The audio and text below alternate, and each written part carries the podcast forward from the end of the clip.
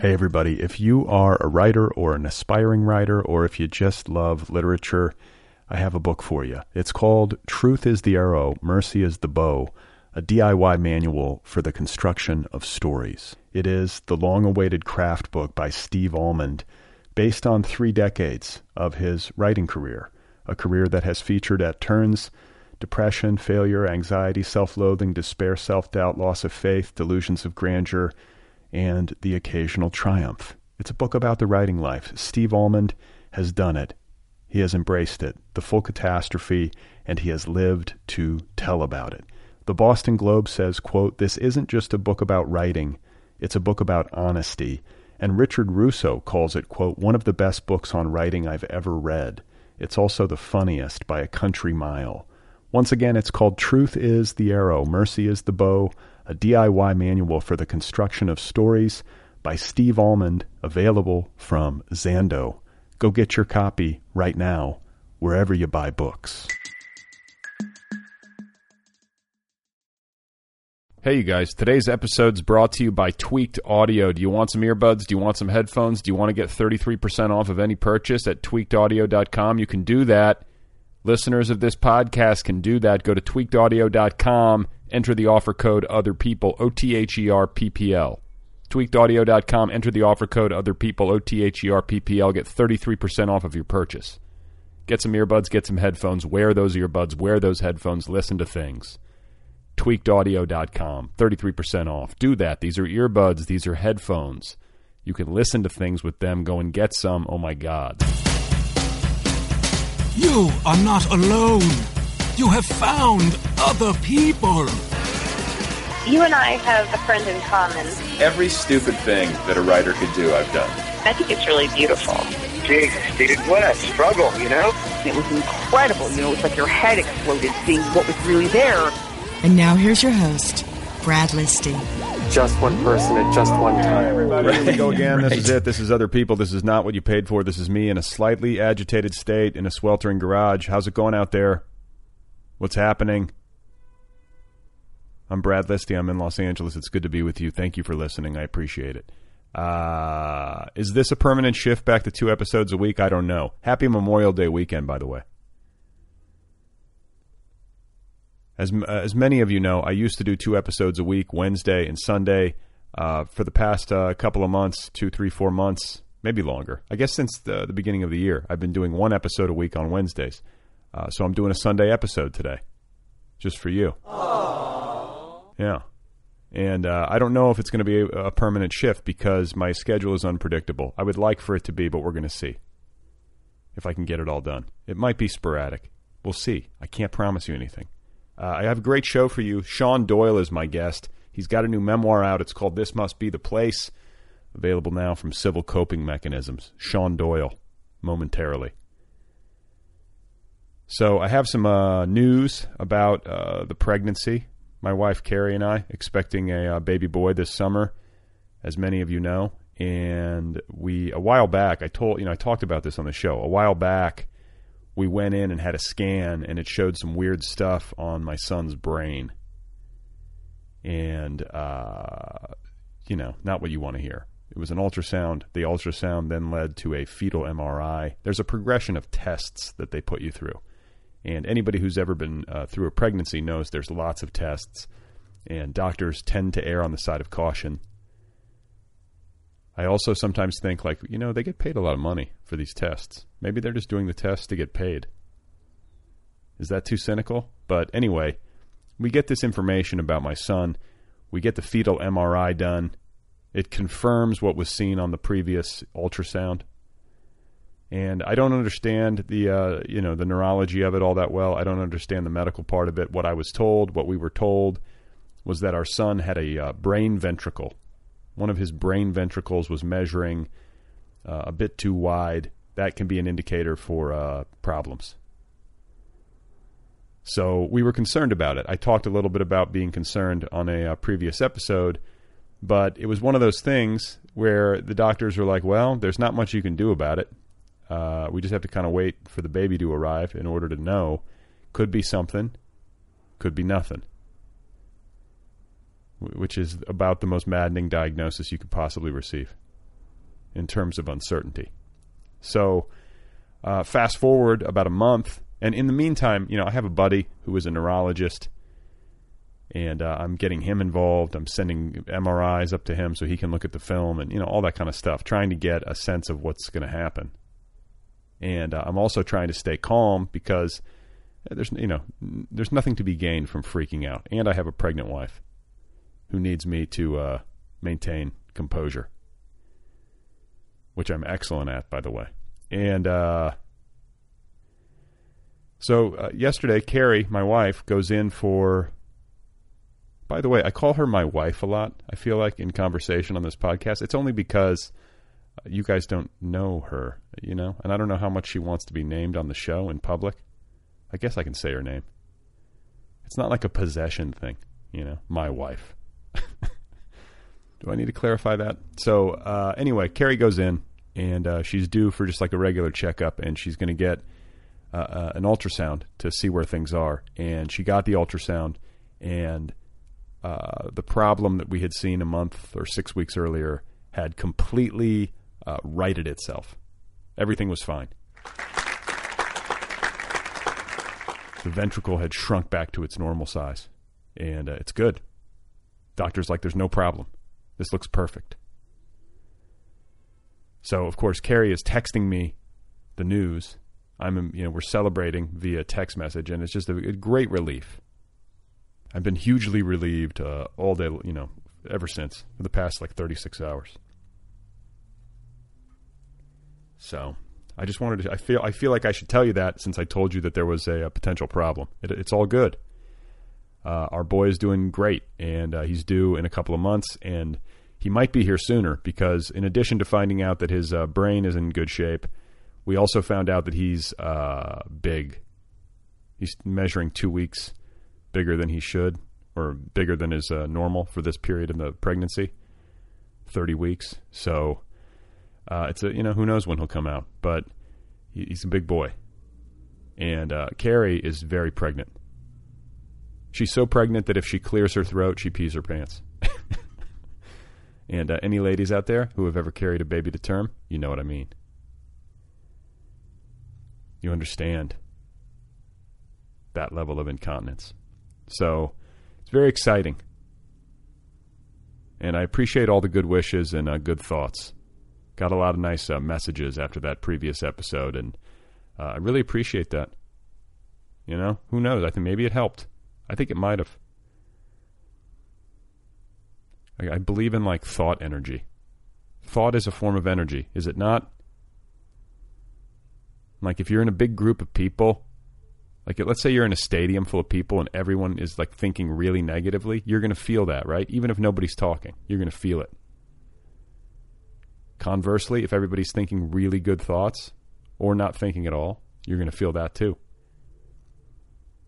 A silence like thunder. You know what I mean. Thought is a form of energy. It helps me to think of it that way. Positive energy feels better than uh, negative energy. So I thank you for sending positive energy. And I hope you'll continue to do so.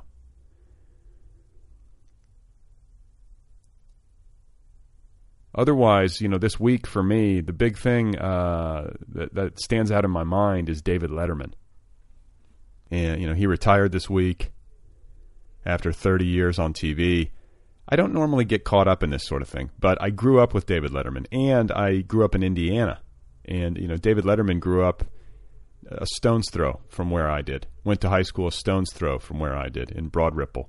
And, uh, you know, he was really a figure of my imagination from the time I was in elementary, you know, elementary school. And then, you know, we moved to Indiana, and then it became especially so because uh, I was like, oh my God, he's from here. I don't know. That sort of thing affects you when you're a kid, especially when you're a kid and you're living in a place like Indiana, which can kind of be a blank space. Geographically, you know, it's very flat. The winters are long without any real redeeming qualities. It's just uh, flat and gray and cold and rainy for half the year. And then the summers uh, are a bug-infested, sweltering nightmare. It's not that bad, but you know what I mean? It's like, uh, it's an interesting state. And uh, I think maybe when you come from a place like that, as opposed to, say, Los Angeles or New York or one of these media capitals, uh, you know, you latch on to any kind of local person who is uh, creative and doing work that you find interesting. So Dave Letterman, when I was a kid, was a real hero. Kurt Vonnegut, similarly. Axl Rose uh, captured my imagination, terrified me a little bit.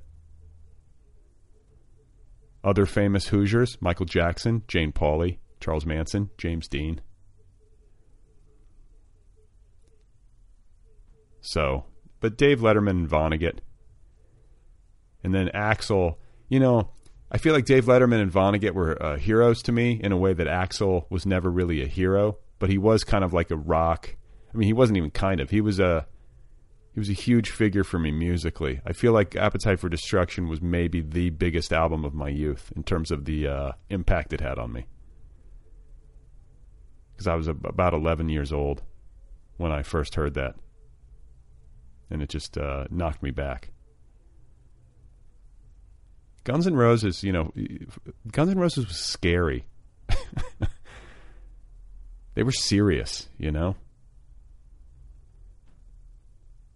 Very fascinated by the, the speed with which uh, Guns N' Roses, uh, you know, rose and fell.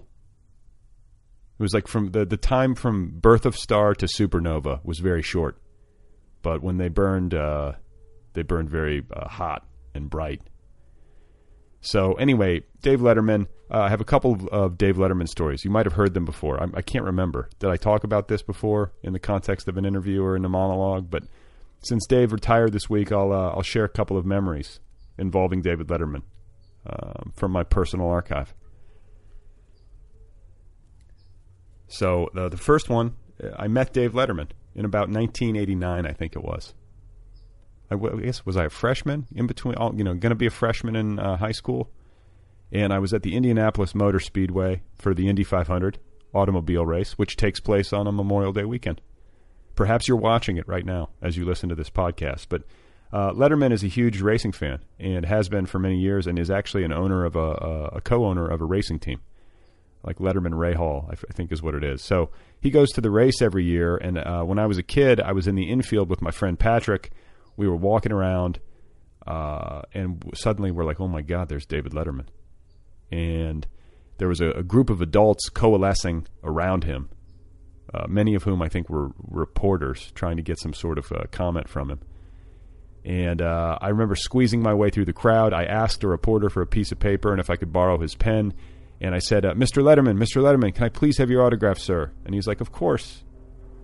He he kind of looked to me, uh, I, you know, he looked to me immediately because I was a kid and he was surrounded by adults. And uh, I think it was a police chopper. So he looked to me and he was like, yeah, yeah, and let me, I'll give this kid my autograph. He was good that way. And he asked one of the guys standing next to him to turn around so that he could write on it, you know, using his back as a uh, as a de facto desk. And he said, okay, son, what's your name? And I was like, Brad. And he's like, could you please spell that for me? And I spelled it for him. And uh, he smiled at me and laughed. I think he was fucking with me. I think he was. I've, I've, I have other people have uh, theorized that I said it and then he immediately forgot it. And then he asked me to spell it so that he wouldn't have to ask me again. But I don't think so. I could be wrong. I like to think he he uh, made a joke at my expense.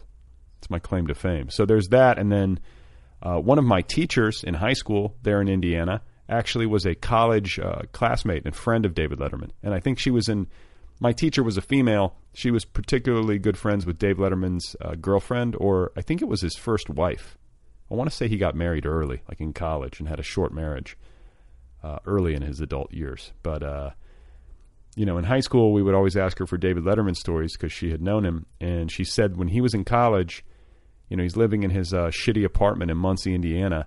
He had a television and a canoe in his apartment. And if you went to his house, you would uh, turn. He would turn the television on and then everybody would load into the canoe. And I think the canoe, I don't think the canoe was um, perpendicular to the television. I think it was actually like pointing directly at it. Is that perpendicular? You know what I mean. It wasn't like the the canoe was like a straight horizontal line, and then the T V was in front of it. It was like the canoe was a vertical line pointing directly at the T V, and then everyone would sit in the canoe, and uh, you know, each person would lean in an opposite direction in a kind of staggered manner in order for viewing to take place.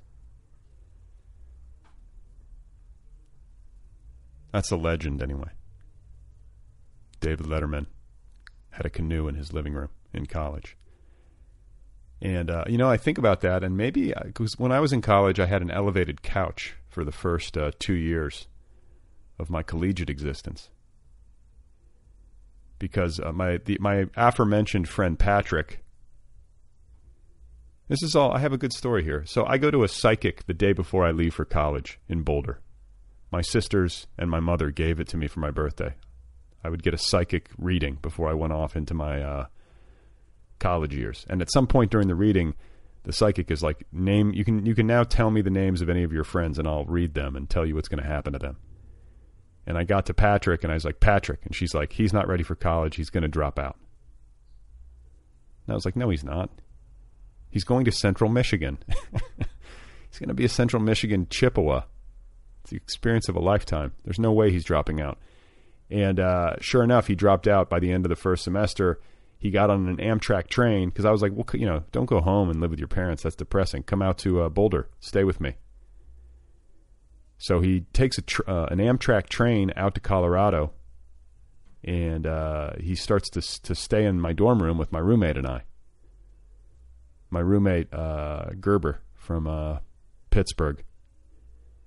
We we were just assigned to be roommates. We be, we became fast friends. And then my buddy Patrick comes out, and he's sleeping on this tiny little love seat. That was that was all that would really fit in the dorm room. It was a small room. And it was so small that we decided eventually to lift it up and put it on top of some dressers to save space. So it was like, a, you know, a good four and a half, five feet off the ground. You had to climb up there to even get on the couch. And Patrick, with no place else to go, wound up living in my dorm room as a refugee for my entire spring semester of my freshman year. And uh, Gerber and I would just like steal him bagels from the uh, cafeteria, feed him.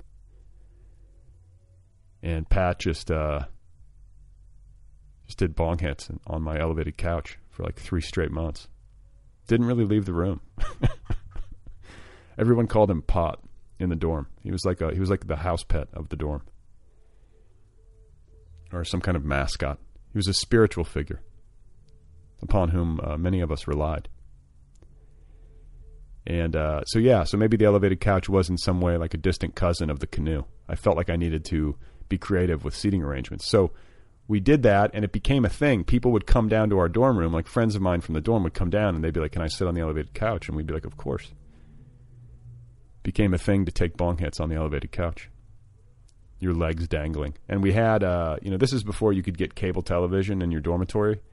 So we had just a shitty little black and white T V with no cable. And we lived in the basement of the dorm. It was called the Pit. And uh, we would turn the T V on, and the only thing we could really get was televangelists. Benny Hinn was like a faith healer, total uh, charlatan. He would like lay hands on people, and they would act like they had been electrocuted, and you know, all this kind of stuff. But that was my freshman year. Just uh, Patrick and uh, Benny Hinn and the elevated couch. Gerber. So anyway, uh, I just wanted to salute Dave Letterman.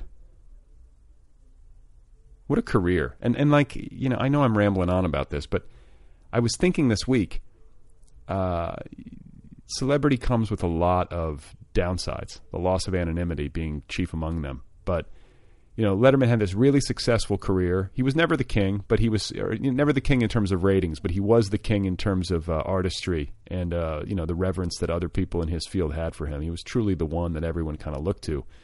And you really got a sense of that in an authentic way uh, with all of these, uh, what's the word, encomiums? Is that, how you, is that the right word? Am I fucking that up? You know what I mean. Everyone was kind of paying tribute and like breaking down in tears, which, uh, you know, I'm sure to Dave seemed like... Uh, overwhelming, but it felt sincere. Like when Jimmy Kimmel started crying talking about it, it didn't seem like it was a performance. When uh, Norm Macdonald lost it, you know, did you guys see this?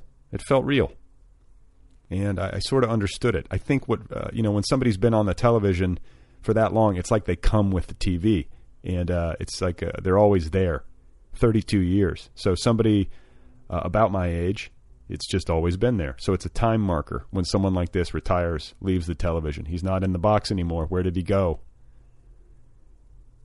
I felt like something similar happened uh, kind of when Michael Jackson died. He was a time marker for people. You know, you have these uh, cultural figures who are just, uh, you know, larger than life and always there, and then suddenly they're not there. And there's a, a mourning or a grieving, and the grieving is as much for the loss of that cultural figure as it is for oneself, because you're like, oh shit, I'm getting old. But, you know, as sad as it was in a way, it was also really uh, wonderful and uh, kind of inspiring and uh, envy-inducing, because here you are, you're Dave Letterman, you have this long career, you're a big success, you're uh, super famous, fabulously wealthy. You know, he knocked it out of the park. And then he retires, and everyone is just gushing and weeping, giving him standing ovation after standing ovation. I mean, what's that like?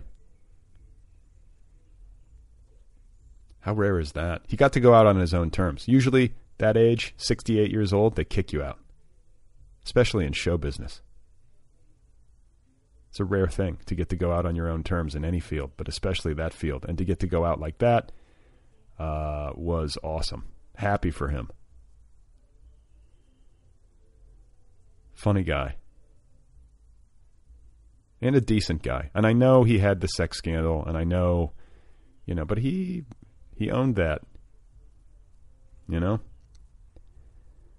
No one's perfect.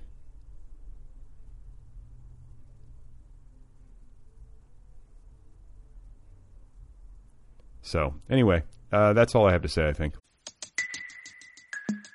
Hey, everybody. If you are a writer or an aspiring writer, or if you just love literature, I have a book for you. It's called Truth is the Arrow, Mercy is the Bow, a D I Y manual for the construction of stories. It is the long-awaited craft book by Steve Almond, based on three decades of his writing career, a career that has featured at turns depression, failure, anxiety, self-loathing, despair, self-doubt, loss of faith, delusions of grandeur, and the occasional triumph. It's a book about the writing life. Steve Almond has done it.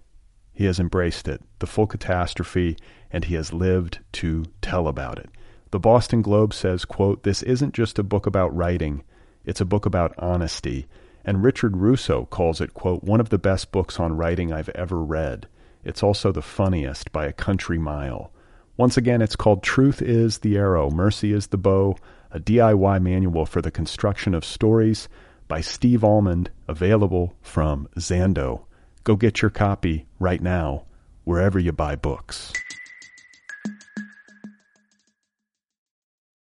Let's get started with the show. Uh, Sean Doyle is the guest. He's got a great memoir out. It's called This Must Be the Place. It is lean. It's about one hundred pages long, but it packs a big punch. And it is available now from Civil Coping Mechanisms. Here he is, folks. This is Sean Doyle. I got a call from my mother in January of ninety-six. And she was like, hey, I have... She was living in San Diego and I was living in Phoenix. And she was like, hey, I have lung cancer. Please don't come. I'll tell you when you can come. But I'm have, I have a doctor being taken care of. So I totally understood that. And I was like, all right. So wait, why was she in San Diego and why were you in Phoenix? I was living in Phoenix, and she and my little sister were living in San Diego. They had moved there. Okay, what about your dad? So, uh, he was living in Phoenix. He was living around the corner from me then, but they were divorced, and oh, he was okay. remarried at that point. Gotcha, okay. Um, so pretty quickly, like, you know, she was doing chemo and radiation, but pretty quickly things got really weird. Um, her colon burst from the radiation treatment. And she was in a coma, and my sister called me, and so I finally went out there. And um, I was out there off and on for like three or four weeks, and she just wasn't coming out of it. And they weren't sure what was going to happen. And then she came out of it on like May ninth of ninety-six and told me to go home, told me she was going to be okay. And I flew back to Phoenix. And actually today is nineteen years to the day. May twelfth is nineteen years to the day that she passed. It was Mother's Day that year. And I was at work, and my sister, my sister paged me, and I called her back, and she's like, you need to get here right away. And I flew to San Diego, and by the time I landed in San Diego, she was, she had passed. Ugh. Um, yeah, it was shitty. It was a really, I mean, I was twenty-five. I had no idea how to prepare for that. Right.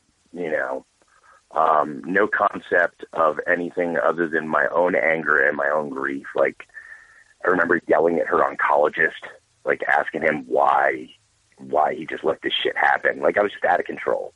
Right. Um, and it was hard. And then, uh, I stuck around for a couple of weeks, and my sister graduated college. I hung out with her, and I went back to Phoenix and went back to my old routines of just getting loaded all the time. Yeah, I was going to say, like, when you've got a predisposition towards substance and then you go through something like this where you're in an incredible amount of emotional pain, uh, it can it can often exacerbate. Yeah, and it's funny because I changed my substance of choice right after her death from alcohol to cocaine. Um. And that really did a number on my body, um, like, because I was doing so much of it a day that, like... How much were you doing? Uh, two, three hundred dollars worth a day. Oh, shit. How are you getting the money for it? I worked in a restaurant in Phoenix, a pretty expensive, ritzy restaurant. So if I couldn't get cocaine, they were giving it to me.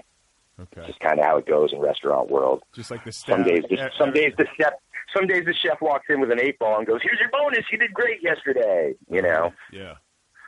So it was a lot of that. And then uh, in ninety-eight, in like July of ninety-eight, I had like a weird episode where it felt like something in my heart popped, and I went to the hospital. And then that was the last time I ever did cocaine. So I stopped cocaine way before I stopped everything else. So wait, what, what do you um, mean something in your heart popped? I was standing in line in a bank with a bank bag with like eighteen thousand dollars in it from the day before's stuff at the restaurant. And I was standing there. All of a sudden, like, everything in the room got really weird. And it just felt like some hot liquid thing inside of my chest burst. Were you high? No. Yeah. Yeah. I had just done, I had just done like two big giant lumps of cocaine off of a key in my car before I went inside. So yeah. Yeah. I was definitely high, but that was, I, I mean, I don't know, not to get all woo woo, but that was the universe saying, like, you're done, dude. You've been doing this shit for so long. You've messed with your brain's chemistry, and now you're going to have panic attacks for the rest of your life. Enjoy them. You think that's what happens? Cause I'd be like, where do these panic attacks, you have panic attacks to this day? Oh yeah. And it yeah. Comes, you think it comes from doing a lot of cocaine? I think I, I I'd like to think so, because I don't want to think that I carry around that much shit inside of me that that's what it is. I'd like to think that the cocaine altered my body and my brain to that point. Yeah. Is there a way, do you think, and if that's re- a delusion, that's fine. Do you think there's a way to uh, reverse it? Like, do you medicate for these panic attacks, or do you do stuff that to help maybe, you know? Because I mean, if if you did, I meditate every day. Okay. You know, I um. I do a lot of really chill stuff. Like, I make a lot of really weird ambient music, and that kind of like lets me space out and not feel a lot of stuff.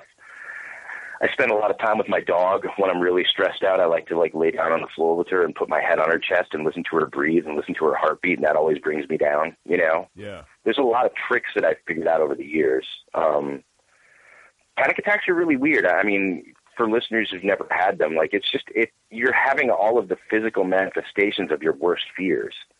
You know, you're having these physical manifestations of a heart attack or a stroke or things like that nature, even though, you know, it's in your head and it's not real.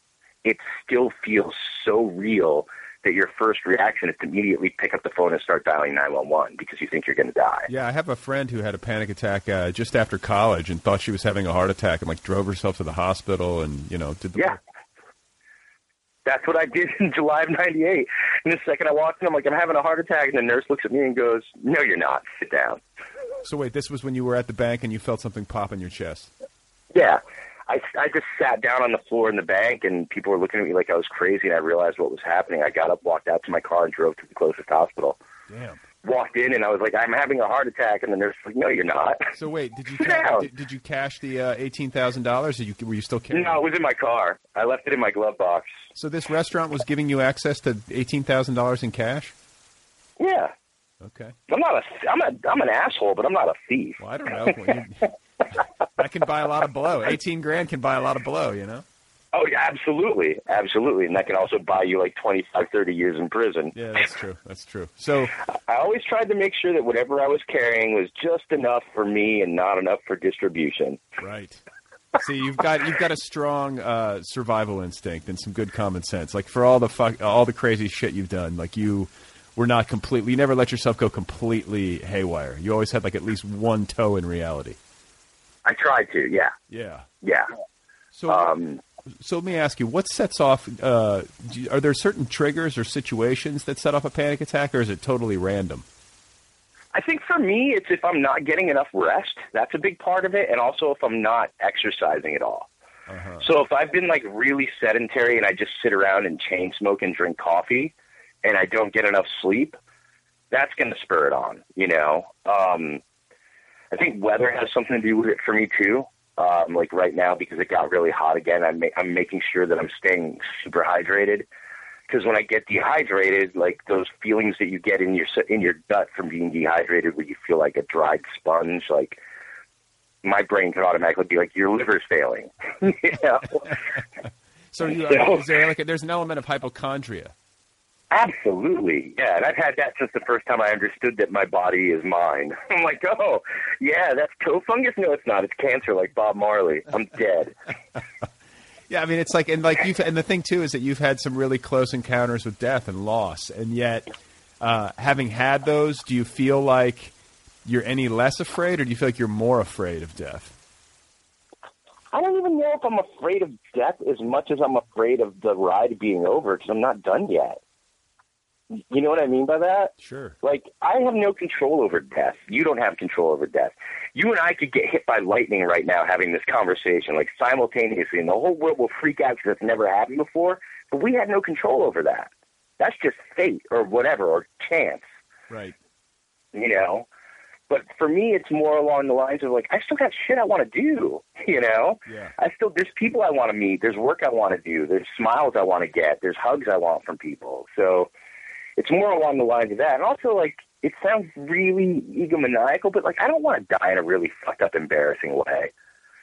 Like, I don't want to be the guy who's walking down the stairs in his building and, like, has a mini panic attack and his leg seizes up and he falls down and cracks his head open and that's how he goes out. That's not how I'm supposed to go out.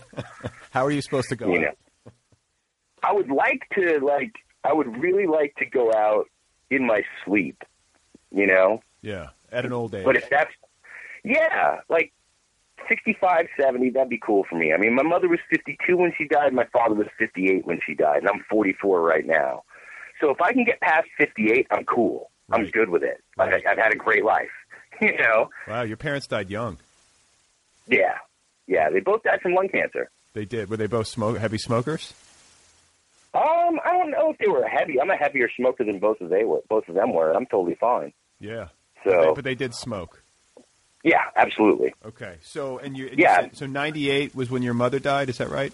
Or not? ninety-six, ninety-eight was when I quit doing cocaine. Oh, like, right. So I did two years of cocaine infused infused grieving for my mother, and then my my pop got sick in October of two thousand five. He got diagnosed with lung cancer, and both of them, their diagnoses got caught really late. They were both in stage four oh. when they got caught with it. So I mean that seems, but that seems particularly tough because you'd already you'd already lost one parent to this, and you kind of had to relive it. I mean, it, it seems like uh, yeah. I mean, not to not to not to sound callous or anything, but I liked the parent who at the time I or the parent that died first was the parent that I actually liked, was ah. the parent that I didn't have a lot of conflict with, you know? Right. Um, my my my father and I, like, I mean, it's Irish father and Irish son, like. He was twenty-two when I was born, which means I would have a twenty-two-year-old right now. And if I had a twenty-two-year-old that was as fucked up as I was, I would choke him too. You know, right? I, prob- I would probably choke him too. Wait, so, so your dad and you guys, you guys used to get into physical altercations? Oh yeah, yeah, yeah. As soon as hormones started like filling into my body, yeah, I was I was a defiant smartass, and he was a hard-headed smartass. Right. So it just was kind of. Clash of the young Titan and the old Titan. And so what happened to your relationship and as your teenage years progressed? I mean, were you guys hanging at all? Were you talking, or was it kind of just uh we tried, like, your family therapist tried to get us to hang out more. Like, I was even on my dad's like bowling team for his job with him once to try and like bond. But all that involved, all that involved was him getting me fucking really drunk at sixteen and seventeen years old when there was no reason for that. Yeah. Was he a heavy drinker? Yes, okay, absolutely. So, so the full-on Irish. Yeah, there was definitely romanticism there for him. All right. So, okay, so... Yeah, my mother didn't drink at all, so that's that explains everything there. And she was the nurturing one. Yeah, absolutely. Okay. She was the kindest person I've ever met in my entire life. And when did they uh, when did they split? They split right after I graduated high school. He pretty much split that week. Oh, so in nineteen eighty-nine, he was just like ghosting out. That's so strange. I had like two or three friends in high school whose parents split in exactly that manner. Like as soon, like mm-hmm. as soon as the youngest kid like walked out the door from graduating high school, that was it. Like they hung on that long, and then it was over. I wish he had waited that long until my sister graduated, because he really, I mean, it really did a number on her. She deserved better than that, you know. Yeah. I mean, you know, and then like not that long after that, you know, my mom dies, and my sister had been living with her, and they were best friends. It just really, it. so bummed me out for my sister. Like, and I know it sounds like, oh, tough guy, older brother. Like, I can deal with it. Like, I, I can get fucked up and deal with stuff. Like, I don't, my sister's not wired the same way I am. She's like a super kind, amazing, loving person. Like, she and her husband volunteer. They live in San Diego. They go down to Mexico and build houses for people. You know, that's the kind of person that she is. Wow.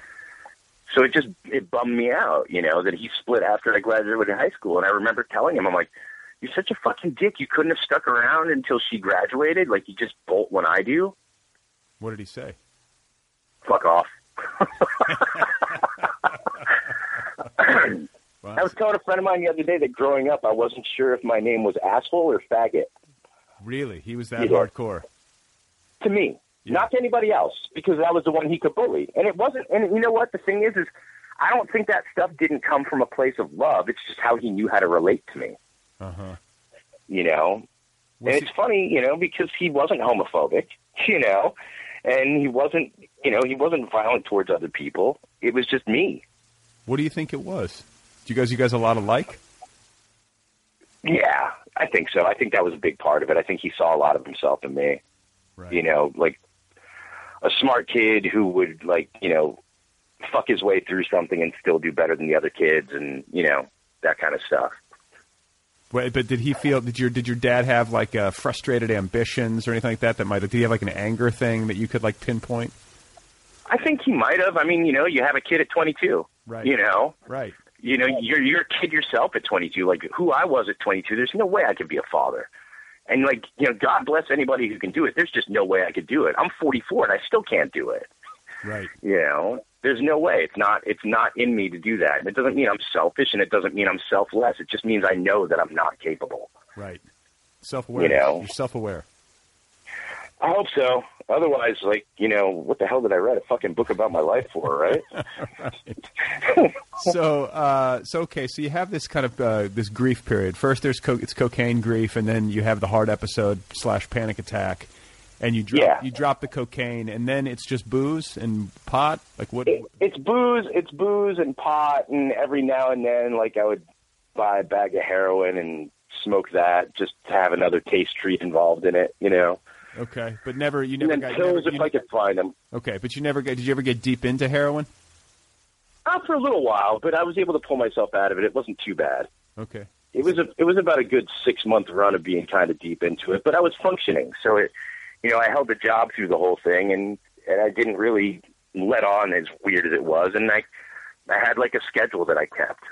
Damn. You know, I wouldn't get high. I wouldn't get high while the sun was up. Okay. That's interesting. So yeah, it's interesting, that. interesting for somebody who's deep in substance to have that kind of discipline, like uh, sustained. Like I know people usually start with the best of intentions, but that stuff usually starts to slip as things get dark. Yeah, I, I mean, I was even able to maintain that up until the time that I got clean and stopped everything. I, I had, like, rules for myself because I knew that if I started, like, doing the whole, like, wake up, get loaded thing, then I'm I'm just – I'm not going to be anything. Yeah, I'm not going to have anything. Well, and it's funny, too. Yeah. You know, it's, it's, it brings up an interesting point about addiction because I, I was having this conversation the other day uh, with a friend of mine is that, uh, you know, addiction doesn't always look the same from one person to the other. Uh, Absolutely you know, true. You have people who are getting up and getting loaded and Um, it's really messy and obvious and, you know, uh, every cliche you can think of uh, in terms of behavior. Uh, but then you have people who get loaded like once or twice a month. But when they get loaded, it's like spectacular, you know. Like yeah, everything. Yeah, they burn everything around them when they do it. Yeah, and then but then they're sober, and then they're. I'm like, not taking the babysitter home. I'm driving the car into the fucking canal. Yeah. Right. So yeah, it's just important. It's an important distinction to make because I think sometimes like uh, you know, you can sort of passively think like, oh, these are all these cases are all the same, but they're not. Right. So yeah, and everybody, you know, and also. Addicts have really great coping skills, you know, especially addicts who figured out ways to function, um, to, to kind of appear to be like regular members of society. Um, and addicts have really great coping skills. They figure out ways to mask everything they're doing, you know. I mean, like, I love Jerry Stahl, like Permanent Midnight, when I read it, changed my life, you know. Sure. But not not everybody can get away with the shit that Jerry got away with, you know. Right, he's like, yeah, he's such like a witty guy and like super charming. He's the best. Yeah, he's he's the best. When I read that book, I was like, I think, I think I might take another shot at this writing thing. You know, right? I might, I might keep going because I'd always written when I was a kid. It was like one of the only ways I knew how to communicate with people because of the speech impediment. So right. And what was know, the, what was the was, speech impediment again? It was just like you whistled. I had like this really high whistle on my S's. Like, it was just awful. It was like Cindy Brady in that episode of The Brady Bunch. No shit. How did, what was that? Yeah. Your tongue was in the wrong place? Your teeth were? Like, yeah, I think, I think my tongue just wasn't landing where it was supposed to land. You know, there are certain words, you know, when you're talking, you can feel your tongue touching the back of your two front teeth. And it's like an end stop type thing there. And with S's, for some reason, they just flew around and just maybe I had too much spit in my mouth as a kid. I don't know. Did you get a speech therapist? Yeah, yeah, I went to a speech therapist. That fixed it? Yeah, I don't, I don't, I don't hear it anymore. Either that, or I'm desensitized to it. Nobody makes fun of me anymore, but it might be because I'm six foot tall, two twenty. No, I don't, I don't hear a thing. I don't hear a thing.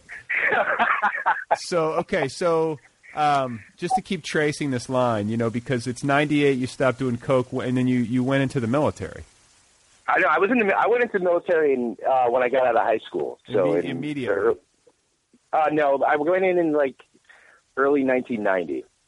Okay. So then, uh, cause I graduated high school in June of eighty-nine, and then I went in like January of ninety. And how? Um, and what which uh, which branch of the armed forces were you in? I was in the Navy. Okay, and what did you? And how long were you in? What did you do? Um, I was in long enough to go to the first Gulf War. So you were and in, what in I, active combat? Uh, it's classified. For real? Yeah. Here's the thing: I have no problem with people talking about their military service. I think it's great that they can do it. I'm just a weird old school guy. Um, signed a contract. I got to honor that contract. Why did you join the military? I think because I probably already had P T S D from growing up. You were like, so, oh, I'm like, ready. That's, yeah, I think so. Well, I mean, I tried to join when we, remember when we invaded Panama in nineteen eighty-eight? Yeah. Like I had already dropped out of high school at that point, and I went to the Marines to try and join, and they told me I was too smart. Really? Yeah, they were really weird about it. On the basis of what judgment? Like, what did they? How did they decide that you were too smart? My A S V A B scores. It's the military aptitude test. They were like, you should go join the Navy and be a nuclear technician, or you should join the Air Force. Wow! And so, were you getting yeah. were you getting good grades as a high school student? Or you? Or you just yeah, yeah, even though I was fucked up all the time, absolutely. And, but you but did... I also got kicked out. Of, I got kicked out of a couple of high schools and had to go to like an alternative high school where I was one of the few dudes at that school who wasn't a felon, and um, most of the girls in the school were like young single mothers. So why'd you get kicked out of your uh, previous high schools?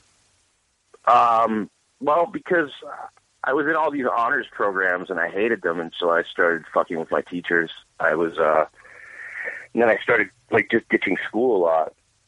I just stopped going to school because I was so fucking bored, and I didn't really get along with anybody. Um, I was just a weird kid. I just preferred being by myself. And so you wanted to join the military and just get out of Phoenix and have an adventure? Or... Yeah, yeah. And also, like, when I finally actually did join the military to go, like, it was because my dad was gone.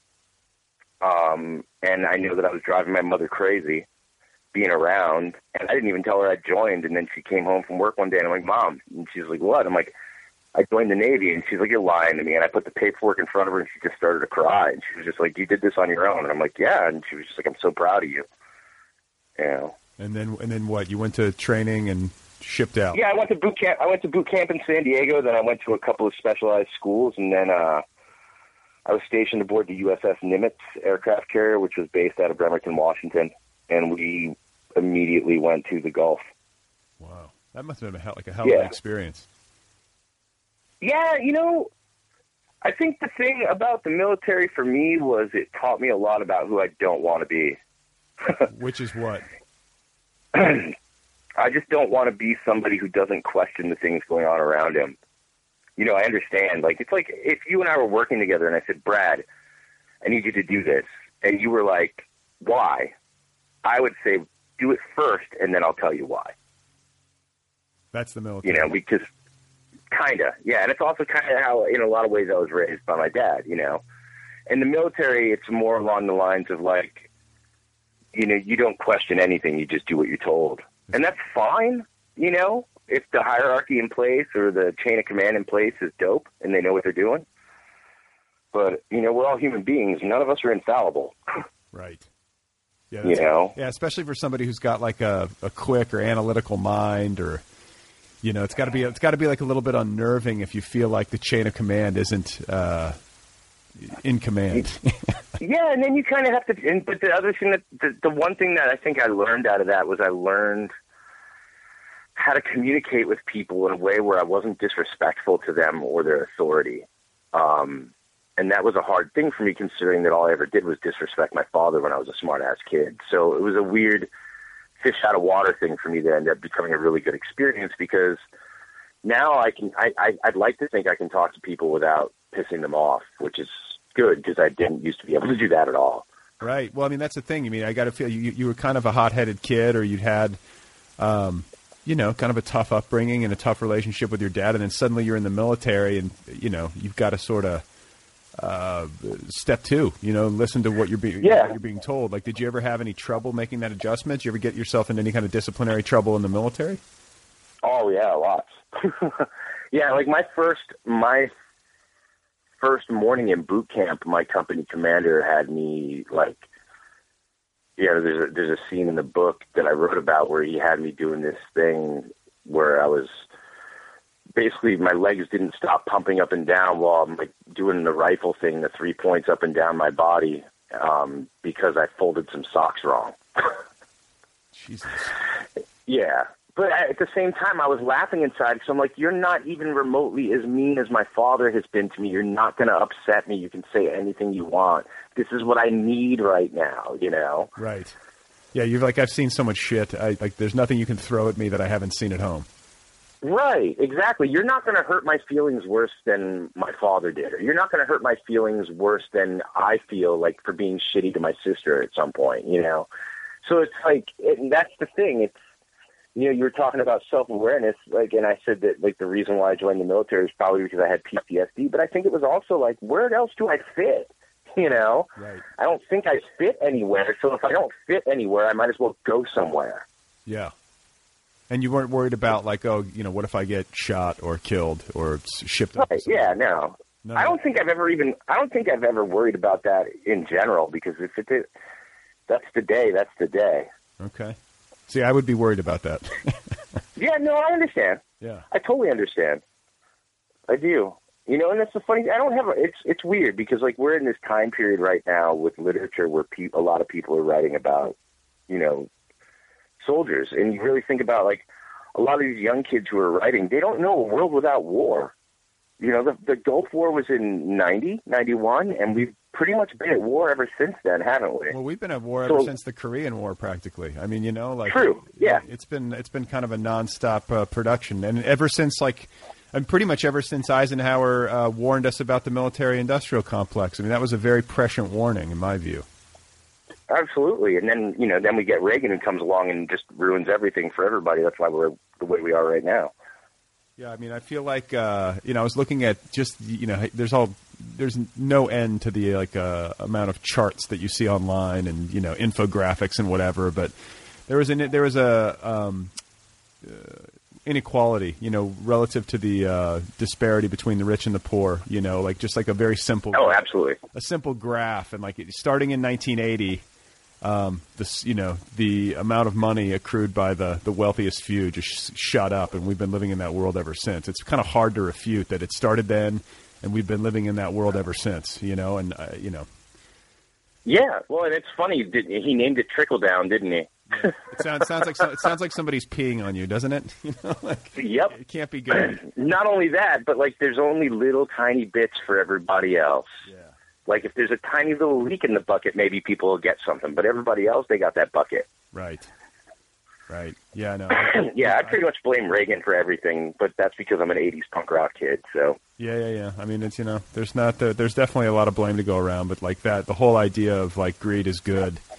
And, uh, you know. Yeah, and also we didn't, you know, before nineteen seventy-nine, we didn't have the problems that we have in America with mental health care or with the homeless population. Right. He shut all that shit down right away. Like, not only did he break up the Air Traffic Controllers Union, which started the destruction of unions in this country, he shut down the national mental health care system, which put all these people on the fucking streets. Right. Thanks. You know? They, they live in, You're welcome. They used to live in my neighborhood in Hollywood, for sure. I knew, yeah. I knew a lot of them. Yeah, it's here in Greenpoint. I mean, it's, it's something I do in the wintertime here in my neighborhood because it's a, it's a predominantly Polish neighborhood.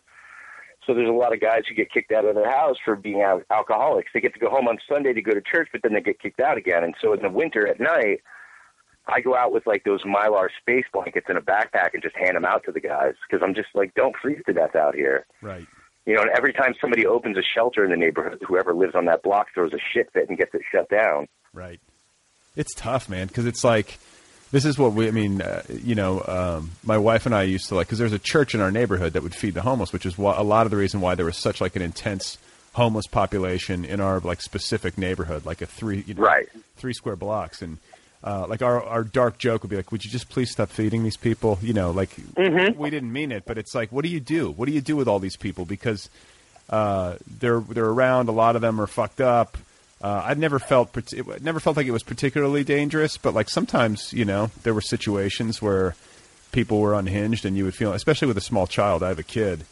Um, yeah, exactly. But, you know, you're just trying to like cope with it mentally. Like, how do what do we do with these people? Where do we put them? Like, what's the what's the right. answer? You know, and it just it's and they're inherently less dangerous than a kid loaded on cocaine driving his dad's B M W. Exactly. You know, they're way less dangerous than every character James Spader played in the eighties. right, right, right. Yeah, it's fucked up, man. So um, just to get back to you, though, the military, um, you know, substance, like you, you went in right out of high school. You go over to yeah. the, you go over to the Gulf. You know, you couldn't have been getting too fucked up while you're in the military. I mean, I know there was probably... No, more. We made wine on board the ship. Okay. So you, you had your That's way. Easy to do. Yeah. Yeah. But you're also, like, getting up at, like, rev, you know, you're getting up at the crack of dawn and the, the, the lifestyle, like... The, there was yeah, some... when you're at sea, when you're at sea, you work sixteen to eighteen hour days. They just try and keep everybody busy so nobody goes crazy, you okay. know? Yeah, yeah, yeah. So you do that. How long are you, are you active duty? Uh, I was active duty for three years. All right. I got out a year early. And so what, you're twenty-one, twenty-two years old? Uh, I went in at nineteen. I got out at twenty-two. Okay. And then you're uh, back in civilian life. Yeah, then I went back to Arizona and tried to go to college. Uh, and what what happened then? I just got high.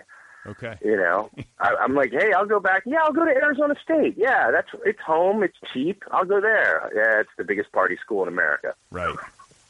So you were just getting fucked up.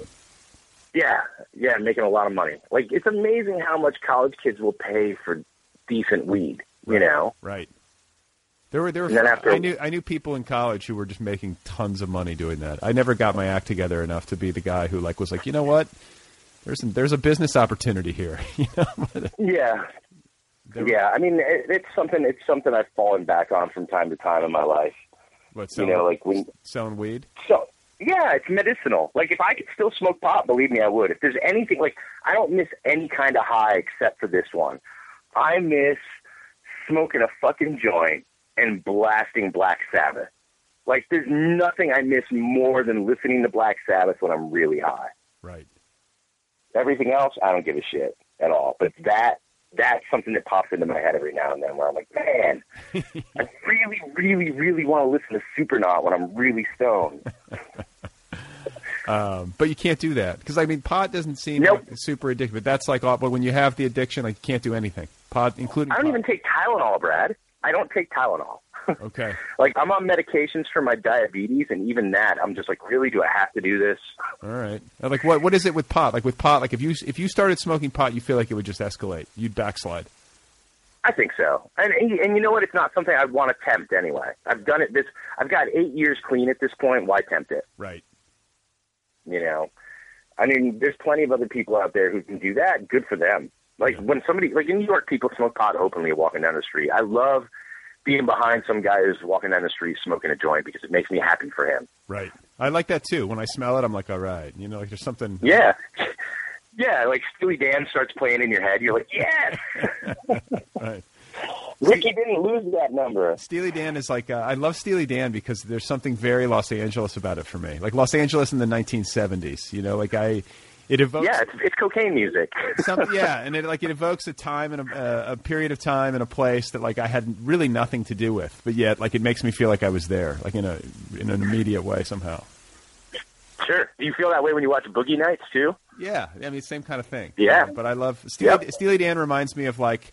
Uh, a party at Jack Nicholson's house in like, you know, nineteen seventy-four or something. I don't know, you know. That makes sense. Yeah, and everybody's wearing like really loose-fitting like white clothing, white linen. Early Scientology stuff with yeah. Jack Nicholson. Yeah. So, uh, okay, I want to get to when you get clean. I mean, like, uh, first of all, you know, your your dad uh, is diagnosed in what? You said two thousand five? In October of two thousand five, yeah. So, and we hadn't really spoken for like five years before that. Oh, wow. But a really close friend of mine had been killed in July of two thousand five. What happened? And one of the last conver- uh, he was killed in a bicycle accident. Oh, shit. One of the last things he said to me, we were drinking at this bar, and we were really, really loaded to the point where, like, the bartender was pretty sure we were going to kill him. Um, we just kept reaching across the bar and pouring our own drinks. But uh, he looked at me, and he was just like, you need to stop fucking referring to your father as a sperm donor. He's your father. He was twenty-two when you were born. Stop being an asshole. Fix it. And then like a week later, he was dead. So I realized that I should probably honor that. So wait, your buddy said this to you?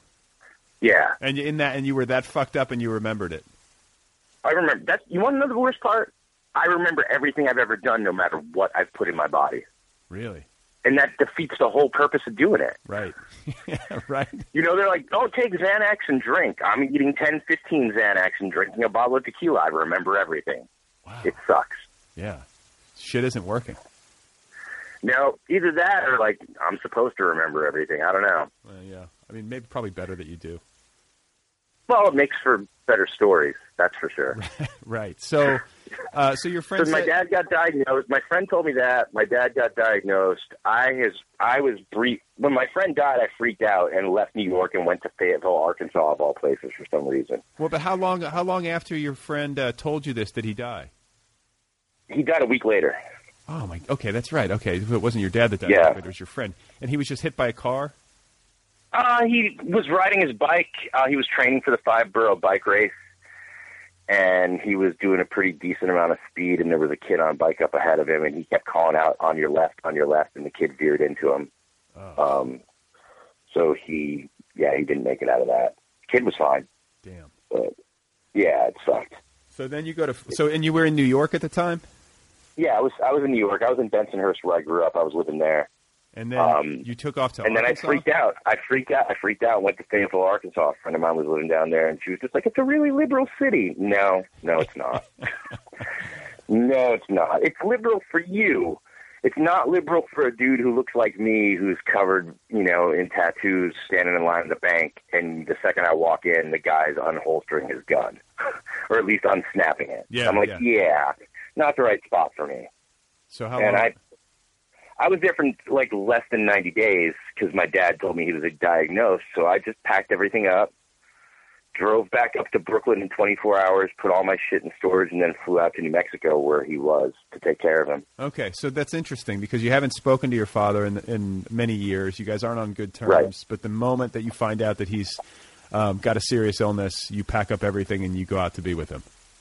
Yeah, I asked him, like, when I was talking to him, like, do you need me to be there? And he's like, yeah. And I'm like, then I'm there, you know? Um... And also, I think a lot of that had to do with the fact that I wasn't really involved as much as I wished that I was in my mother's care, you know, because I didn't live there. And I didn't know any better at twenty-five, you know, so I wanted to make sure that my father was at least being taken care of or at least comfortable. So I flew out there the day after Thanksgiving, and, uh, yeah, he was gone by December eighteenth on my birthday. My father died in my arms on my thirty-fifth birthday, basically. Oh, my God. So so he, he was... my mom died on Mother's Day, yeah. And my dad died in my arms on my birthday. He, he, I think they wanted me to remember. Right, right. Yeah. They were just like, you know what? You were an asshole as a teenager. You will never forget this. Fuck, man. So your dad was pretty ill when he called, when he finally called you. Like, he was, he was near. Yeah. Did you? Yeah, and his wife, his wife had called me a couple of times, but like uh, we didn't really get along, so I didn't really know what to do. I asked her, I'm like, "Did you want me to come?" And she's like, "I want you to come." And I'm like, "I need to hear that from him," you know. And when I got there, he was in the hospital. Um, they said he had like really bad pneumonia, um, and then they released him to come home. But when I got there, we took him back to the house, and then the next day we went to the oncology center, and that was the day that we had to tell him that they couldn't do anything more for him. oh. And that was that was super heavy to like look at, you know, this this man that you wanted to be your hero, and you had all this conflict with him, so you had all this fear-based stuff, and you see him like just fragile and fucked up and like just with this look on his face while the oncologist is telling him we can't do anything more. And then he looks at me and he's like, you know, Sean, is there any kind of alternative medicine we can do? And I'm like, Dad, we're just going to go home. We're just going to go home, and I'm going to take care of you. That's what we're going to do. What did he say? It to that? Sucked. He just mumbled, man. You know, he just kind of like pulled his baseball bat down, down a little further over his face and just mumbled. Hmm. So that's rough. You know, and then, yeah, but there's some weird like gallows shit that happened while we were taking care of him. That's for sure. Like, he was like in and out of consciousness for a couple of days. So we called the priest to come give him last rites. Um, so this priest is giving my dad last rites, and he's been out of it for days. And all of a sudden I'm looking at him, and he opens one eye and looks at me and sticks his tongue out. And then after the last rites is over, the priest leaves. He goes, that was some fucking bullshit. So, you know, I mean, He had, he, you know, he knew, I mean, at that point, you don't have a choice. You have to take the ride. It's over, you know? Right. I hope I go out with as much grace, you know? Was it, was, I mean, was, did he go peacefully or like? Well, I mean, they, they gave me plenty of morphine to keep him loaded. You know, they gave me plenty of morphine to make him comfortable. And when you die from lung cancer, you drown. You basically drown. Your lungs fill with fluids and you drown. That's how you die from lung cancer. And so there were just days and days. I basically said, like, I'll take the night watch because it was quiet and I could spend time with him, you know. Um, every night he would hold up three fingers while I was sitting there reading a book, which meant he wanted three fingers of scotch. And so I would make him a scotch and make myself one, and we'd just sit there and talk, and I'd have to listen really close.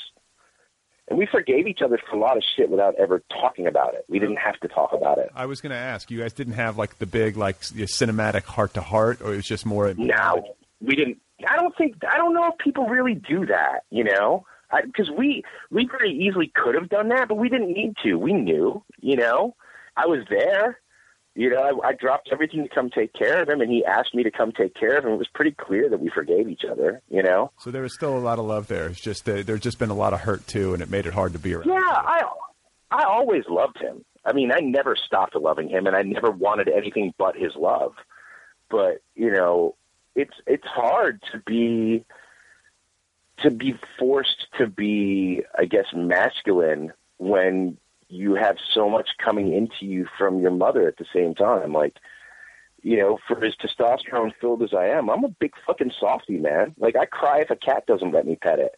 Right. So, you know, there's a lot. And and I think a lot of growing up was him trying to toughen me up, maybe because he wasn't tough as a kid. I don't know. I mean, I didn't really, that's the other thing that sucks, is I didn't really know him. I just knew my relationship with him. I learned more about him from his brothers after he died. Like, I just thought that my dad had only had like two or three jobs in his life. I had no idea he did all the shit that he did when he was younger. Right. It's, it's, it's funny, like, how little we know about the people who are supposedly closest to us. Like, yep. like really know. It's hard to get to know a person. It's true. It's true. And it's also, that also involves a person being willing to let you know them too, you know? It's like, I write really openly about things that have happened in my life, but I'm still a private person, you know? Right. Like, I don't write about the current, I mean, this is, I guess this is the thing. Here's, here's my editorial comment. Like, all the stuff that's in my book is stuff that happened before two thousand five. So that's ten years ago. Right. So it's like things that happened in my life up until two thousand five. I can't, I, I mean, I couldn't have written that book when I was twenty-five. I couldn't have written that book when I was thirty-five. I was able to write that book now. I, I think for me, what works best for me as a person who writes nonfiction or writes memoir, or whatever we want to call it, I need some time to really sit inside of things that happened before I can speak on them without interjecting like omniscience or like wisdom that I didn't have when it was happening and things like that, you know? Just perspective. Yeah, it's and also it's like you need time to understand your own responsibility too, your own accountability for things that happen. Not everybody's a villain, you know. And also, like, if you're writing about your life, like, just make yourself the villain. It's so much easier because to somebody you are, you are the villain. Right. Well, I mean, yeah, yeah, that, that's the thing. I mean, it's like when you said, like, uh, it's hard to know who's the villain. It's like I, I, the thought that occurred to me, but which I didn't say, is that there there are very few villains, like truly, like, dark, cruel right. people. You know, like, a lot of people, even those people are just confused, you know, like it's. Yeah, they're just fucked up. You know, like, I mean, we could you and I could sit here and say David Koresh was a villain. You know what? He was, but he was also just fucked up. Right. And unfortunately, a lot of people followed him into that fucked upness. Well, I get very uncomfortable about the whole evil thing. There's evil in the world, and there's evil. I think there's evil behavior, you know, yeah. but this notion that there's, like, good and evil, and there's some sort of, you know, you've got to defeat evil and crush it. And, like, I, I'm not comfortable with that line of thinking. Me neither. It's a power trip. It's somebody trying to tell you what their right and wrong is as opposed to yours, you know? And that stuff is shaped through experience. Like, you know, you have a young daughter. You could start telling your young daughter tomorrow, pinatas are evil. I don't want you around any pinatas ever, which sucks because you live in L A, right? Right. But she's going to grow up never wanting to be around pinatas, and she's going to start scolding people about pinatas. And then that starts this cycle. And that, I think that's a really American thing. It's something that happens here more than anywhere, I think, yeah. where people just shit talk something because it's something that they don't like. Or and understand. Then it becomes... Right. And it, and then it just becomes some sort of quote unquote evil thing or something undesirable. Hmm. Yeah. It's a, it's, it seems like it seems it's too easy. It's lazy, you know, like, yes, it rather, is rather than, it's get... not that hard to investigate your feelings. It's just, you don't be brave enough to do it. Right. Well, I think some people just don't have the equipment or the willingness, you know. I think that's a big part of uh, so much human pain and suffering, I think, is just this unwillingness to confront one's own suffering. People don't want to get into their own feelings. They don't want to get into their suffering. They want to avoid. I mean, that's what you were yeah. doing. That's, I mean, that's what people who are doing uh, a lot of drugs and, you know, they're, they're, you're, it's, you're trying to numb yourself, right? Yep, absolutely. I was trying to dull all the bad shit that was in my blood, dull the thoughts, dull the feelings, dull the fear, dull all of it. And, then you, and, you know, there was like a smidge of self-destruction in there, too. So, yeah, suicidal stuff. Yep. Yeah, suicide, look, suicidal ideation is like the most normal thing for any sentient human being over fourteen years old.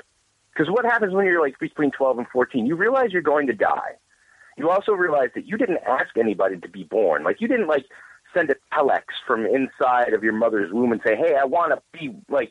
germinated and become a thing. Right. Like, none of us asked for it, and then we find out it's going to be taken away from us. So why wouldn't you have suicidal ideation? Like, because it's going to end. I remember the first time I freaked out about my mortality is when I heard that our sun was going to grow and envelop the entire universe in five billion years. I didn't have the wherewithal to understand. I would already be gone.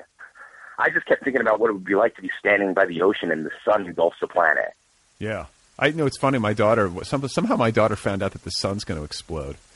Or, you know, someone, yeah, someone I'm sorry told... if I did that. I just said it now, though. She's like four, and she's like, but Daddy, she's like, the sun's going to explode. I had to be like, it's not going to explode anytime soon. Because, like, I have this honesty policy where right. I, I try to just, like, I'm not going to sugarcoat. I'm going to just try to find a way to use language, but be honest with her. And I'm like, yeah, it's going to explode eventually. It's going to burn out. You know, stars have what are called supernovas, and you know, then you just start to feel ridiculous. The kid's four years old, and you, you're trying to process this. It's just, it gets, yeah, it gets to be absurd. She probably, she probably saw like Matthew McConaughey in like an Interstellar commercial and retained it. Yeah, I mean, who knows? Or some kid on the plane. That's crazy. Yeah, I mean, it's. it's you know. uh, at least you, at least, at least you have that honesty policy. So many parents are just like, no, man, Santa Claus is real. Yeah, he's yeah. coming. But you know, yeah, it's funny. I told her that Santa Claus wasn't real, but she still believes in him. And so now I'm just That's like, good. Now she says, uh, "Is he?" She the other day she's like, "Is he real?" And I said, "What do you think?" And she said, "I think he is." I was like, "That's great." You know, like let her have. That's all that matters. Yeah, whatever, honey. until the first, until the first Christmas, she comes out and she sees you like laying on the floor, half-ass wrapping her presents and stuff. Right. And then she's gonna go, "Oh, you're Santa. Yes. How do you like the cookies?" Right. They're all right. Um, so let's talk about you getting clean. Okay. So when did that, that was happen? A decision. Okay. When did that um, happen? Like your, your father passes away. Uh, my dad still... died in December of two thousand five. Uh-huh. And on my flight home back to New York from his death, while I was sucking on one of his fentanyl lollipops that I stole. A what lollipop? I told my fentanyl, okay. which is a synthetic morphine. Oh, right. Um, yeah. I uh, I told myself, you have a year to fuck off. You have a year to be a fuck up and do whatever you need to do to not feel this shit. But then you're done. Um, and so I fucking my my clean date is Saint Patrick's Day because my father's birthday is March sixteenth. It's very Irish. It's a very Irish thing to do.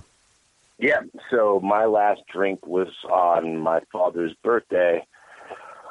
And uh, I took two shots of Jameson's, one for him and one for me, and that's it. Nothing since. And you knew, just like, the, you, were, you were like, "This is it." Like, and, and okay, so yeah, I was geared up for it. All right, so and, and I like was that a year? Was it a year after your father had died? A year and change? Yeah, like a, a little bit, a little bit longer than a year. Yeah, but I had already weaned off of stuff. The only thing that I was still doing from like January to March when I finally stopped was like taking Xanax for the panic, and I stopped that too. So. So you weaned yourself off of everything. Yeah. So you're very yep. you're a very orderly addict. I mean, from from the beginning, ever since you started describing this to me, like you always had rules. Yep. You're able to. I mean, yeah. You're able to exercise some control. Yeah, because I think I think that's part of like my experience with stuff too. Is like I I have better experiences with things if I set. Even just the tiniest bit of a borderline for myself, you know, like don't do this, but you can do everything else, you know? Um, and it usually worked out fine. I usually had a pretty good understanding of where to put that border where I wouldn't go over too far. And when you finally quit, you know, so what, what was this, day before Saint Patrick's Day? Is that what you said? The last drink was on, um, yeah, March sixteenth, so yeah. So you didn't even let yourself go, get ape shit on Saint Patty's Day? Hell no, it's an amateur day. An like, like Saint Patrick's Day, New Year's Day, Cinco de Mayo, those are fucking amateur holidays, man. A real drunkard, a real drunkard understands that those are the days you just drink at home. You don't go hang out with those people who only do it three times a year. So you, you, you have your last drink, and you've never had another since? Not one. Wow. Not one. Do you, and you didn't go through twelve-step? Not this time. I tried it many times before. It works for people. It's great. Never worked for me before. Because, like, there's the thing. Like, that. Like, and I, I get that. I mean, like, there's different ways to, to climb the mountain. You know, there's different paths up the mountain for everybody. But uh, yeah. You do have to... I mean, there are definitely things from it that I apply to what I'm doing, but because I'm not doing it that way, I wouldn't say that I'm doing that, you know? It's like anything else. I mean, I cribbed from so many different religions to make up my own shit that works for me. I can't claim to be any certain religion, you know? Well, what about, like, let's talk about the sobriety thing, because I think sometimes people who don't do twelve step get accused of being dry drunks, and you know, right? You know, like, well, like, that's what I was talking about earlier about the politics of it and things like that. You know, yeah, it's like you've rehabilitated. You I mean you're not using anymore, but you haven't really rehabilitated the emotional or spiritual side of you, is what like someone in A A might say, right? Right. Yeah, that's probably something they would say, or you know, the whole like community aspect of it, where you have people who've been through the same type of things that you have, holding you accountable for your actions. You know. Um, which is fine. I mean, m- my wife has been sober longer than I have, so I had somebody that understood what I was going through and gave me room to learn and grow, you know? Did she do it? Um, I mean, may I ask, like, was she a veteran? She did. She did, yeah. Okay, so she knew. So you have, but you have a support, and then, like, did you have a therapist or anything, or is this something you kind of just shouldered on your own with, like, books and I've, I, you know, I've been in and out of therapy so much that the problem for me is that like I find a therapist and then I figure out how to calm them and then it's over. So I just I had to do this to myself. I had to make myself accountable. You know, for the longest time I kept like a journal, like just an an open document that never ended, where I was writing about like the things that I was remembering, or the things that triggered me, or the things that made me drink, or the things that I did when I was drinking. And that was really good for me to do. I was going to say the writing's got to be. Uh, I mean, I, this is kind of a, a hackneyed thing to say, but the writing it had, you know, had to be therapeutic. Yeah, but you know, uh, I think another thing about memoir is that your audience is not your therapist. Stephen Elliott told me that, and he's right. You know, um, that's the shit that you keep for yourself. That's not the shit that you put out there for the world to read. So, like, what kind of shit would you not put in the book? You know what I'm saying? Like, what does that mean? Like, you just like the oh, omission. Omission's the most important part of writing a book, don't you think? Well, sure, sure, but I'm just saying, like, give, yeah. me, give me an example of something that you wouldn't put in the book. um, well, the book is pretty raw. Um, there's things I wouldn't put in the book. I mean, I wouldn't put in the book like the fact that I was the kind of guy at a party who would go around and drink all of the beer with the cigarette butts in it. Like, nobody needs to know that. That's that's dog shit, you know? Like, nobody needs to know it was that disgusting. Nobody needs to nobody needs to know that, like, I would be scraping out pipes for resin and smoking resin, you know, things like that. It's already bad enough as it is. Right. You don't need to gross people out unnecessarily. No, not at all. No one, yeah, no one needs to know that. No one needs to know the proper recipe for a cocaine enema. No one needs to know any of these things. Right. But your therapist does. Right. If you can find one that can tolerate it. Yeah. So what about uh, what about spiritually? Because like I know that's often a component to people getting sober, and you know they. Oh yeah, I've always I've always been super spiritual. So that's something that's definitely like kept me rolling. Right. Is you know daily meditation and things that I do like ritually. All right. Like we have rituals. What you about know? Growing up? Were you like Irish Catholic? We were given a choice, so I chose being Jewish, and my sister chose to be Catholic. Oh, okay. So your mom's a, uh, Jewish, your dad's Catholic? Yeah, but so I'm automatically a Jew. So is my sister, but she chose to be a Christ, uh, a Catholic. Right, but I feel like there's a lot of similarities. There's, I feel like a certain, as a Catholic, I feel like a certain recognition or something with Judaism somehow. Oh, absolutely. Yeah, yeah they're the same. They're really, I mean, most, you know, that's why they call them Judeo-Christian religions. I mean, they're mostly the same. Yeah. You know, they come from the same stories. Yeah, but there's the guilt. Up until, like, the, new, like, up until like, the New Testament rolls in. I feel like Catholic guilt and Jewish guilt are somehow similar, or there's some kind of yep. similar. You could, you could throw Korean guilt, you could throw Mexican guilt in there, you could throw Cuban guilt in there. It's all the same. Yeah, that all comes from grandmothers. Okay, that's what it is. So, yeah. so you chose, so you, so you went Catholic. You were raised. Uh, no, I went Jewish. My sister oh, went Catholic. Okay, so yeah, so but I mean, how how much of a uh, factor was it for you as a kid? I mean, was it something you really practiced? Um, I didn't really practice, but I did have a bar mitzvah, and then I went to this really, man, I went to the fucking craziest summer camp as a teenager. It was like this weirdo, hippie, socialist, Jewish summer camp um, up in the northern part of Arizona. Um, it was nuts. We had so much fun, so much fun at that camp. What did you do? We smoked a lot of pot and listened to a lot of really shitty music. I mean, to this day, I can't listen to Jim Croce anymore because I'm just like, no, no, I heard it enough. Oh my God! And then so, and then nowadays, like you know, it's it's evolved over the years, and now what do you what are you like a Jew-boo? What is it? What do you call yourself? I'm kind of, I, you know, I'm I rolled pretty close to being a Taoist. Okay, what like is- there's a lot of there, there's a lot of Taoism is pretty much like, do you ever read the Gospel of John? No. So Jesus was kind of a Taoist. Taoist is, is that there's the way, and the way is the void, you know? So you have the Four Noble Truths of Buddhism, right? Like, all knowledge comes through suffering, nobody lives without suffering, enlightenment comes through it, all that other shit. Taoism is kind of like, Bruce Lee was the one who turned me on to Taoism.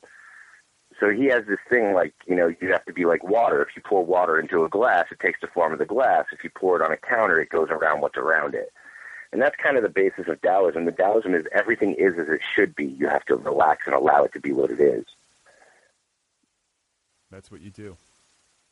That's it. Okay, that's it. But okay, so how do you do it? You say you meditate?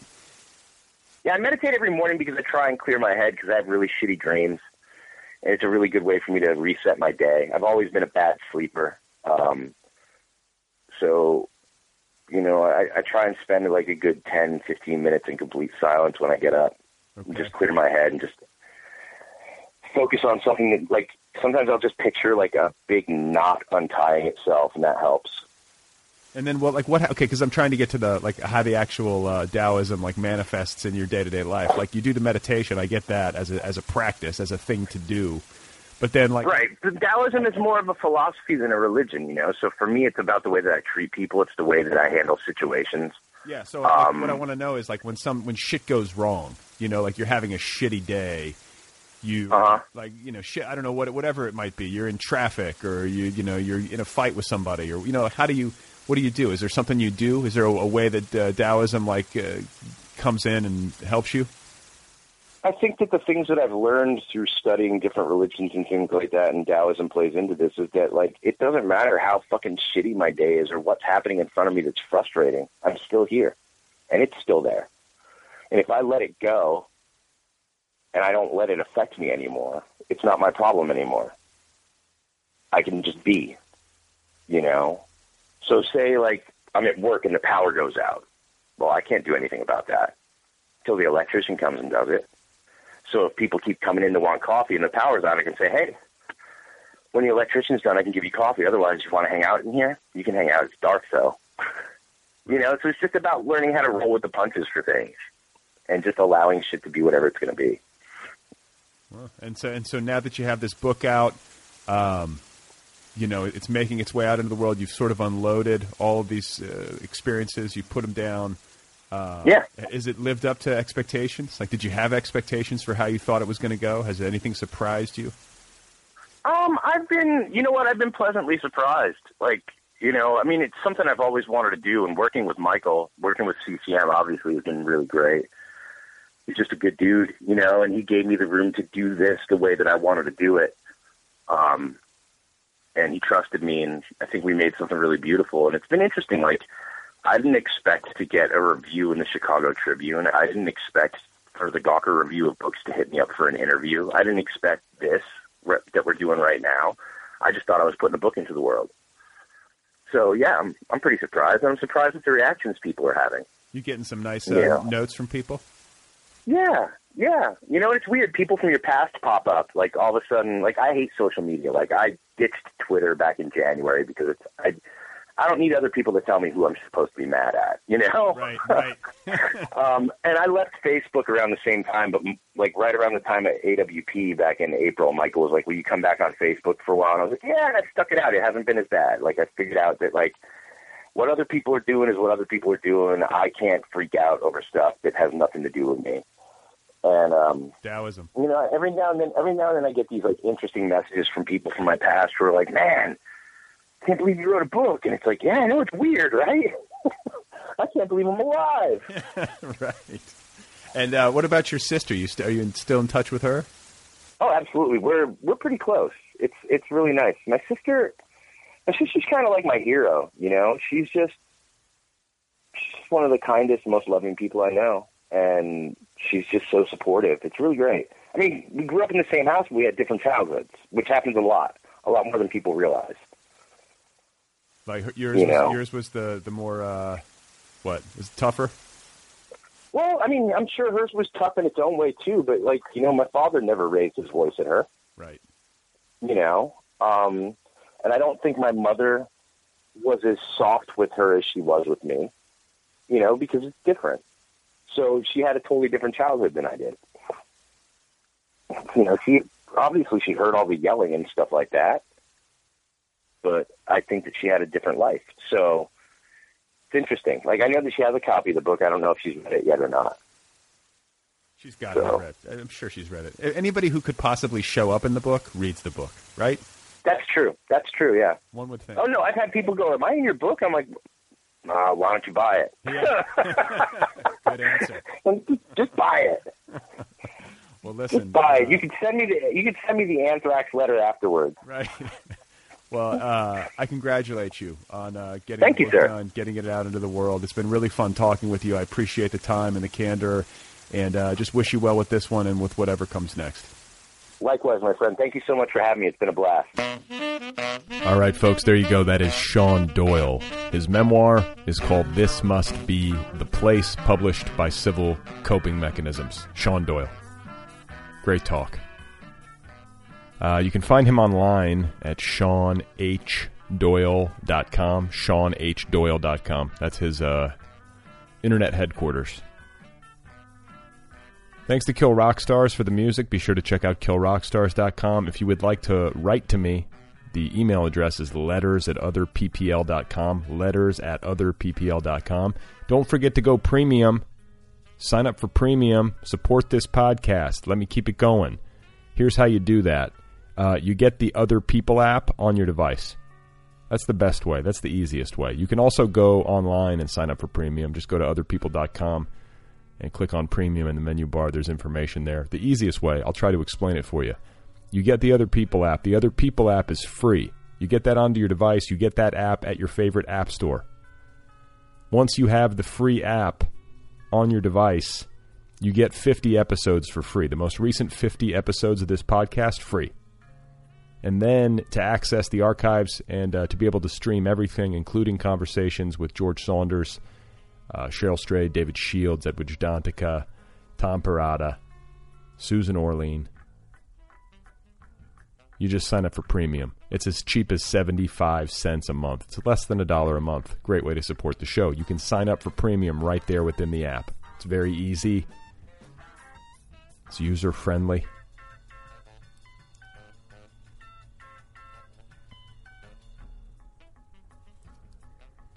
So...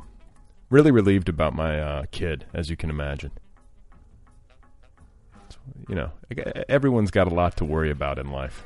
That's one less thing for me. At least, you know, in an explicit way. You're always worried. I'm going to be worried until I'm holding him.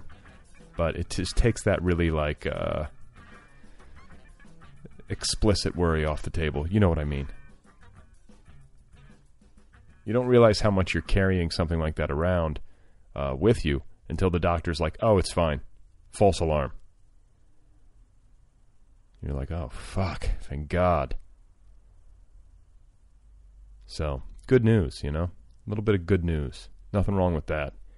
And uh, I hope I didn't go on too long about David Letterman. He's special to me. So, I, you know, you just got to put up with it. Please remember that J D. Salinger was awarded five battle stars in World War Two and that Eva Lenoir saw combat with British commando units in North Africa, Crete, and the former Yugoslavia. That's all for now. Uh, thanks again, you guys, for listening. I sure do appreciate that. Thanks to Sean Doyle, Sean H Doyle dot com, once again, is his World Wide Web headquarters. And uh, thanks to Civil Coping Mechanisms. Check them out. Good indie press. And uh, I'll be back on Wednesday with another episode. Hope you enjoy your Memorial Day weekend. I hope you're watching the Indianapolis five hundred. Watch the Indianapolis five hundred. Come on. Be a redneck. Drink some beer in the morning. In a canoe.